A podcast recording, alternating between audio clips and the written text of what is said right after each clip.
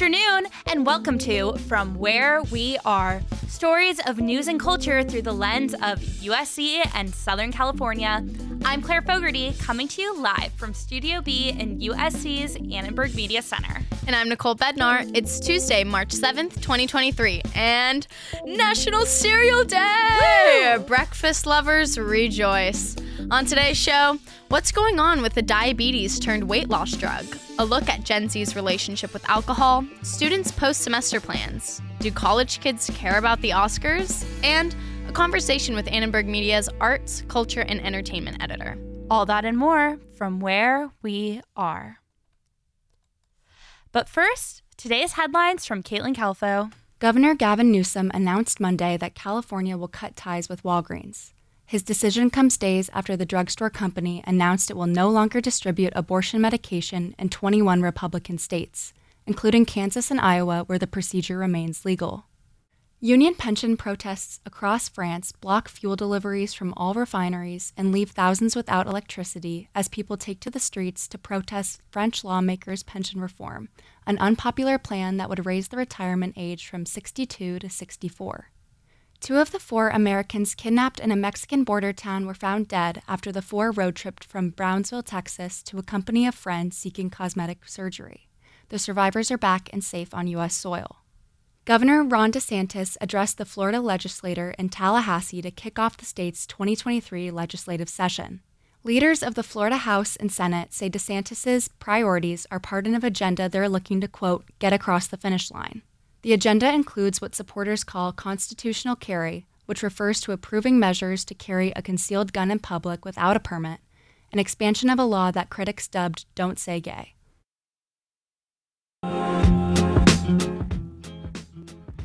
Alpha with some of today's headlines.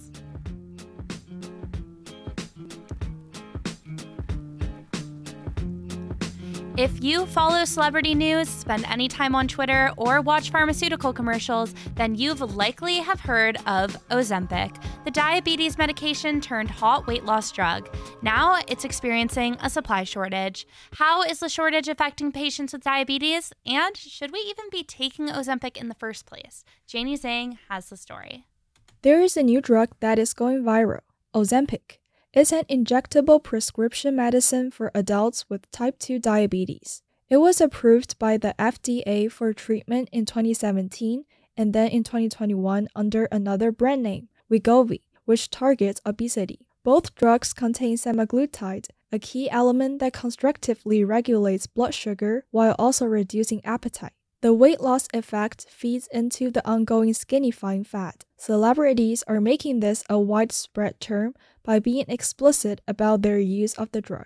When asked about his secret to always looking fit and healthy on Twitter, Elon Musk simply replied, fasting and Wegovy. Andy Cohen also commented on how Ozempic has permeated our everyday lives. He wrote, Everyone is suddenly showing up 25 pounds lighter. What happens when they stop taking Ozempic? What's more, it has already become a trend on TikTok with 508.9 million views under the hashtag Ozempic. The sudden rise in popularity is not without its costs. The growing demand among the non diabetic population has ultimately led to a worldwide shortage of semaglutide. Novo Nordisk, the manufacturer of Ozempic and Wegovy, announced that they were unable to supply enough to meet up the growing need. According to Dr. Elisa Dominguez, a specialist in endocrinology, diabetes, and metabolism at USC Keck School of Medicine, this is unfavorable for patients who actually rely on the drug to stabilize their blood sugar levels. It is frustrating um, when people are doing well on a specific medication and it's controlling their blood sugars really well.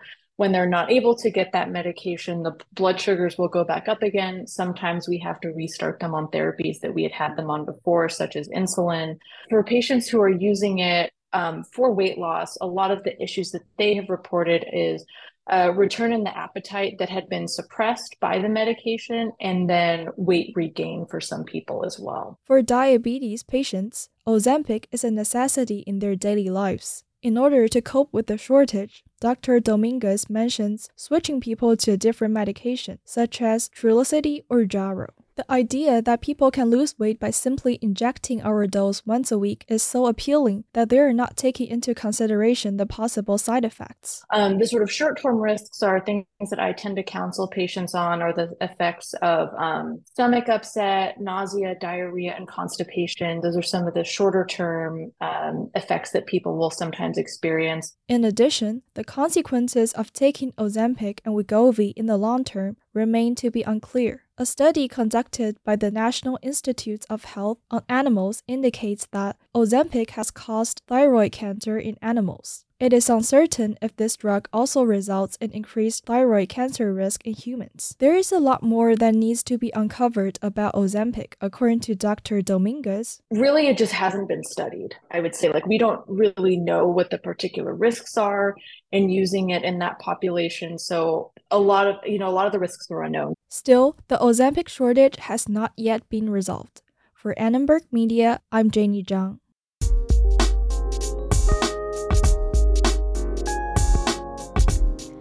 Gen Z has jumped on yet another trend, but this time it's not low rise jeans or matcha lattes or hot girl walks.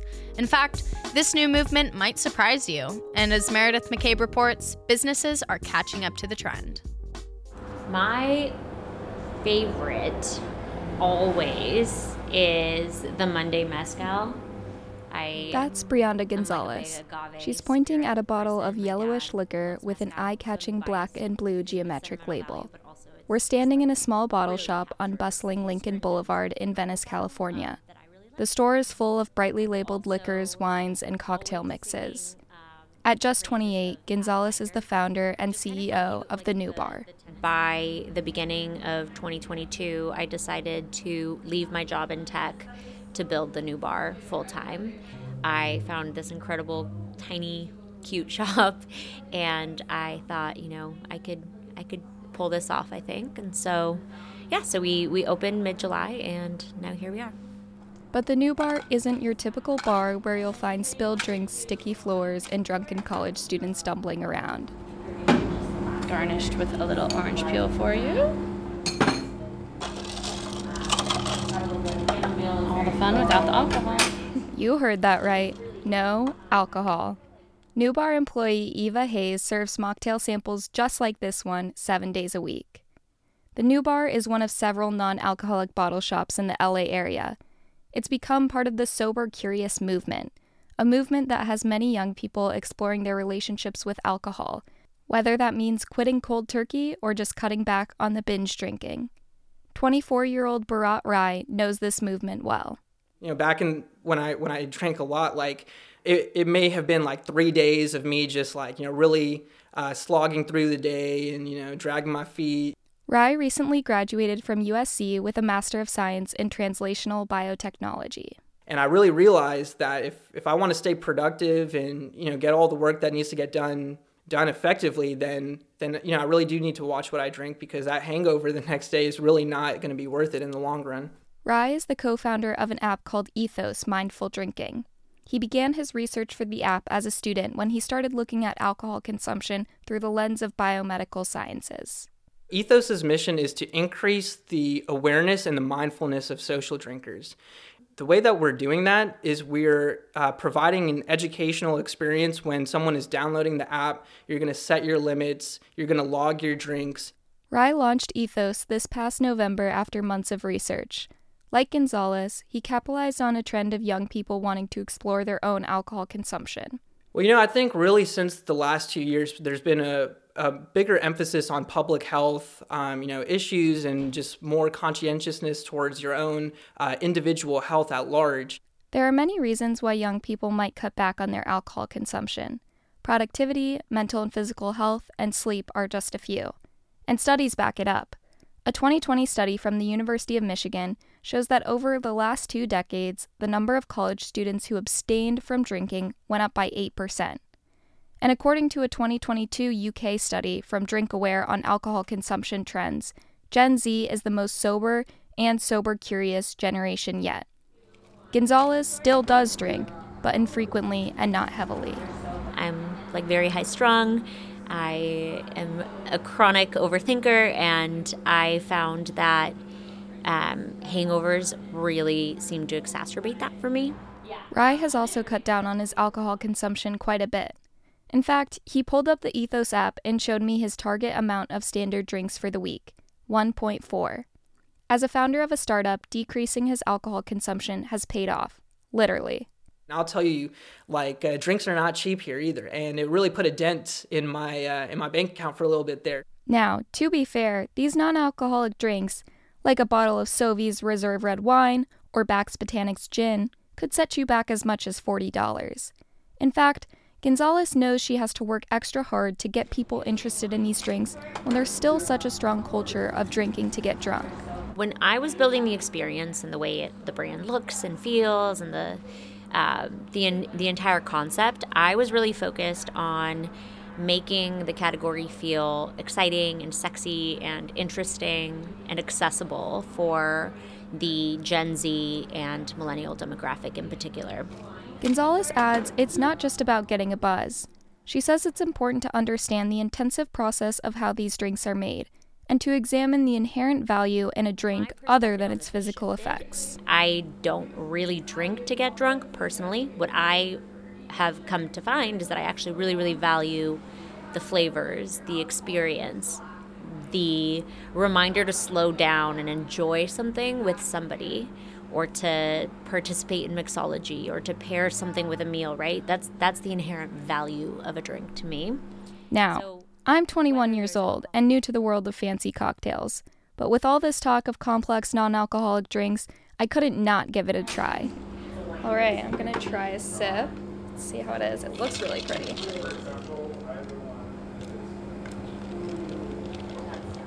It's really good. I've never had a real Negroni before, but I love I love sweet and citrus, so this is perfect. An added bonus, I downed the whole thing and was able to drive home.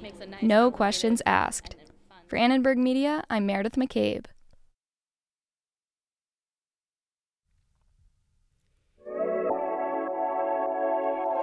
I'm Claire Fogarty. We're glad you're with us for From Where We Are. And I'm Nicole Bednar. It's 12 minutes past the hour. Coming up, how USC students feel about the upcoming Oscars, college kids ready their post semester plans, and a conversation with Annenberg Media's arts, culture, and entertainment editor, Caitlin Humami. Stay with us.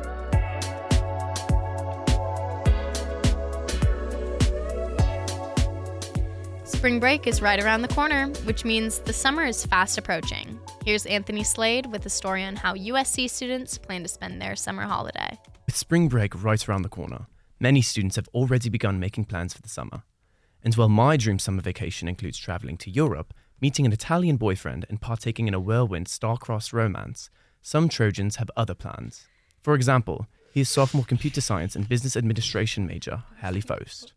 Um, yeah, I'm gonna do software development intern at Amazon. According to Zippia, roughly 60% of college undergraduates and recent graduates complete an internship. At USC, this number is closer to 80%. These career related pressures have primed some students to panic at the very thought of summer plans. Valia Oliver, a senior sociology major, is one of these students. No, when you asked me what are your plans for the summer, my first thought was, shit, how can I prove that I know what I'm doing? And I started thinking like, do I have any internships? Am I doing any volunteer? Am I working anywhere? And like I was like, okay, I can say this and oh, this makes me seem like I'm very put together. And unfortunately for people like me, internships are actually largely beneficial for students entering the job force post grad. The same study from Zippia found that students who completed an internship are 15% less likely to be unemployed in the first years after college. Moreover, entry level professionals with internship experience earn roughly 6% more than their peers who do not have internship experience. My European voyage is suddenly looking like less of a priority. Interestingly enough, one student has actually found a way to live my dream while still maintaining her girl boss status. Mali Ayun, a sophomore law, history, and culture major, will be crossing the Atlantic as soon as this semester lets out. For the summer, I'm going to Paris. Um, it's the public memory and ghosts of history, so it's like a GE credit for me. So I'll be there for like the first three, four weeks. But students staying local shouldn't fret.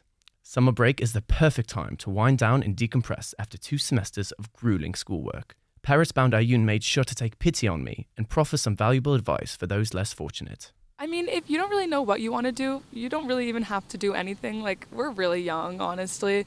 And so, even just taking the summer to like go visit family is so real. Like, you can't do that for the rest of your life. And like, internships will always wait for you. With less than two months until summer holiday, time seems to be running out for students without an internship already lined up. Don't worry though, we'll have the rest of our lives to worry about clocking in hours and putting in the work.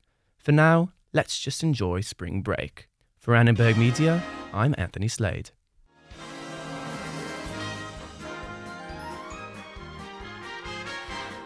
Finally, Hollywood's biggest night is this weekend, the Oscars. But is the award ceremony still relevant? Cami Toomey asked USC students to get their perspective. Hollywood's biggest night of the year is coming up fast. The 95th Annual Academy Awards are this Sunday, so I spoke with USC students to see if they'll be watching the Oscars and who they'll be rooting for. Nina Ko, a sophomore communication student, is unsure if she'll be watching the show. I guess I would watch it, but I wouldn't like go out of my way to watch it. I would talk about it with other people though and ask her the results or Jaron Dizon, a freshman studying lifespan health, shares Ko's lack of enthusiasm for the Oscars. No, I realize over the years that I don't watch that many movies, so not really into, I guess, movies like that to where I care about who wins a specific award. Despite being a film major, senior Natalie Grace hasn't had the time to catch up on all the Oscars nominations this year. It's actually kind of funny because you're so busy making films at film school that you don't have time to actually watch film or watch the Oscars for that matter. On the other hand, some students are looking forward to rooting for their favorite films to take home the golden statuette.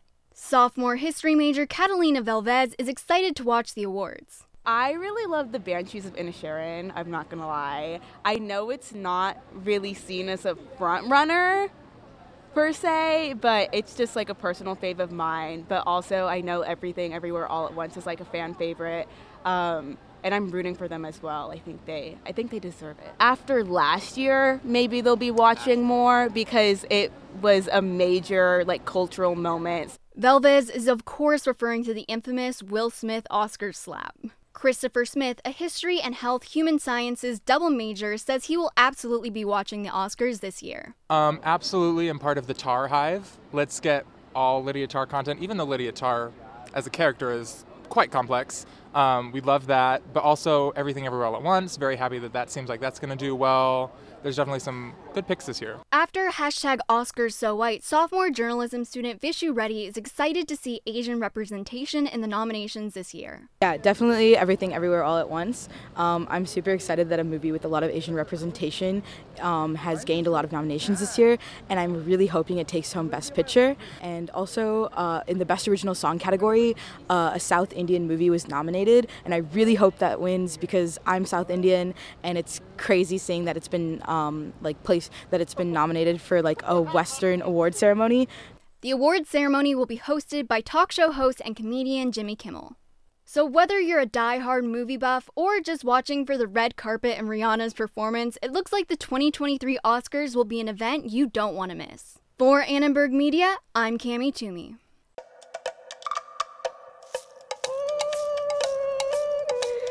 The Oscars are just days away, and the media center is a buzz. Today, we have arts, culture, and entertainment editor Caitlin Humani here to talk with us about the Academy Awards and Annenberg Media's coverage. Thanks for joining us, Caitlin. Thank you so much for having me. I'm so excited. So, which nominated films are you most excited about?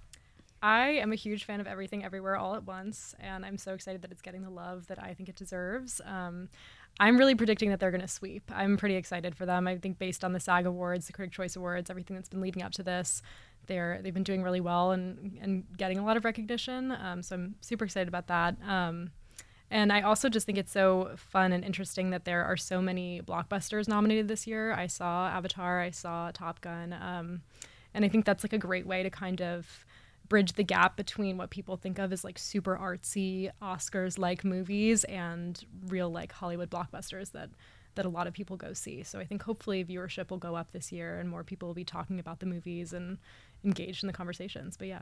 Yeah, that's a really good point. And I feel like I'm due for an Everything Everywhere All at Once rewatch. Like I feel like it came out so long ago and I'm very excited. um and what coverage can we expect from the ACE desk regarding the awards on Sunday? We have a great piece coming up um, in collaboration with the Interactives desk. Um, it's going to be published relatively soon, um, but you're going to be able to vote for your predictions for who's going to win. We're going to have an overview of the nominees and um, what awards they've won so far this semester, uh, this award season. So. Um, that's been a great piece that has been a lot of work has gone into that with the interactives team um, and the web development team, and they're all great. But yeah, I personally really am excited for us to talk about kind of some of the representation issues that are always ongoing with the Oscars. Um, obviously, this year is a landmark year for Asian American actors being nominated, um, but the there's still no women nominated for Best Director. Only seven women have been nominated in the history of the Oscars, which is just appalling. But um, definitely something that we want to highlight and discuss because that's obviously so important. No matter how much progress they make in Hollywood with representation and with elevating voices that are, haven't been elevated historically, we really want to keep highlighting the fact that it, it's not enough yet. Exactly. And going off of that, like, sorry, since there have been the concerns with diversity and like the nominees, and no women were included in the Best Director category, and also that no actors of color broke into the lead actor category. So, what do you think, and what are your thoughts on the awards responsibility uh, to promote diversity? I think they have a tremendous responsibility to promote diversity. I think that it's just they really do have they have to be seeking out more diverse films and less legacy media that just promotes the same voices that have been promoted for so long in Hollywood and they just need to do a better job of uplifting voices and actors and creators of color because like I said, it's just been so many years of the same exact directors being nominated, the same exact actors being nominated, except although this year it's all first time nominees in the best actor category, which is exciting and interesting, but I just wish there was more more diversity in that category for sure. Yeah, and here at Annenberg we have the inclusion initiative coming out with a lot of that research, so there's less and less to hide behind because we have the numbers to back it up and a lot of our classmates code the movies to see like what's actually in there. Exactly. Um, kind of changing gears. In the past few years, uh, very few celebrities have been eager to host the Oscars, and Jimmy Kimmel is taking the gig this year. What are your thoughts about Kimmel hosting and the politics of the hosting job? I know it's like the least desirable job in Hollywood, but I really wish they had someone other than Jimmy Kimmel. I he hosts everything. He hosts a show once a week that no one watches anyway. So I I feel like maybe a, a, different voice, someone I, I would love to see um, Aubrey Plaza and um, Jenny Ortega. They were so funny at the SAG Awards. Someone young, someone exciting, not the same, someone who's hosted three times already. I don't I don't want to see that. I I also just think he always plays it really safe with all of his jokes. It's going to be super buttoned up and it's not going to be like one of the like a Ricky Gervais hosting the Golden Globes where it's like so outrageous and everyone's talking about it the next day. Like I just think it's going to be relatively boring, um, which is disappointing because it's such a fun. It could be such a fun show. Um, but yeah. Um, yeah, totally agree. Um, and that's all we have time for. I know you'll be watching this weekend. We will be too. And we'll keep an eye out for that ACE coverage coming out later this week. Thanks for coming, Caitlin. Thank, Thank you, so, so much. much.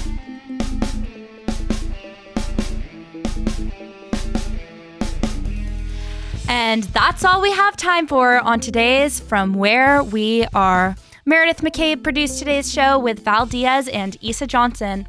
We also got help from Mallory Kara. Aaron Lee is our live stream manager, and Derek Renfro composed our theme music. We are also streaming live on YouTube at Annenberg Radio News. Subscribe to From Where We Are on Apple Podcasts and Spotify. Finally, don't forget to follow us on Instagram at Annenberg Radio. I'm Nicole Bednar. And I'm Claire Fogarty. From all of us at Annenberg Radio, wherever you are, we hope you'll join us again for From Where We Are. So, National Cereal Day. What's your fave? Um, I love the crispy texture of Rice Krispies and Fruity Pebbles. Ooh, wow. Unpopular opinion? Raisin Bran. Oh my god. I that's my mom's favorite. What about you? Uh, Caitlin. Um I really love Cheerios. I'm a boring cereal person. it's popular for a reason. Well, bye guys.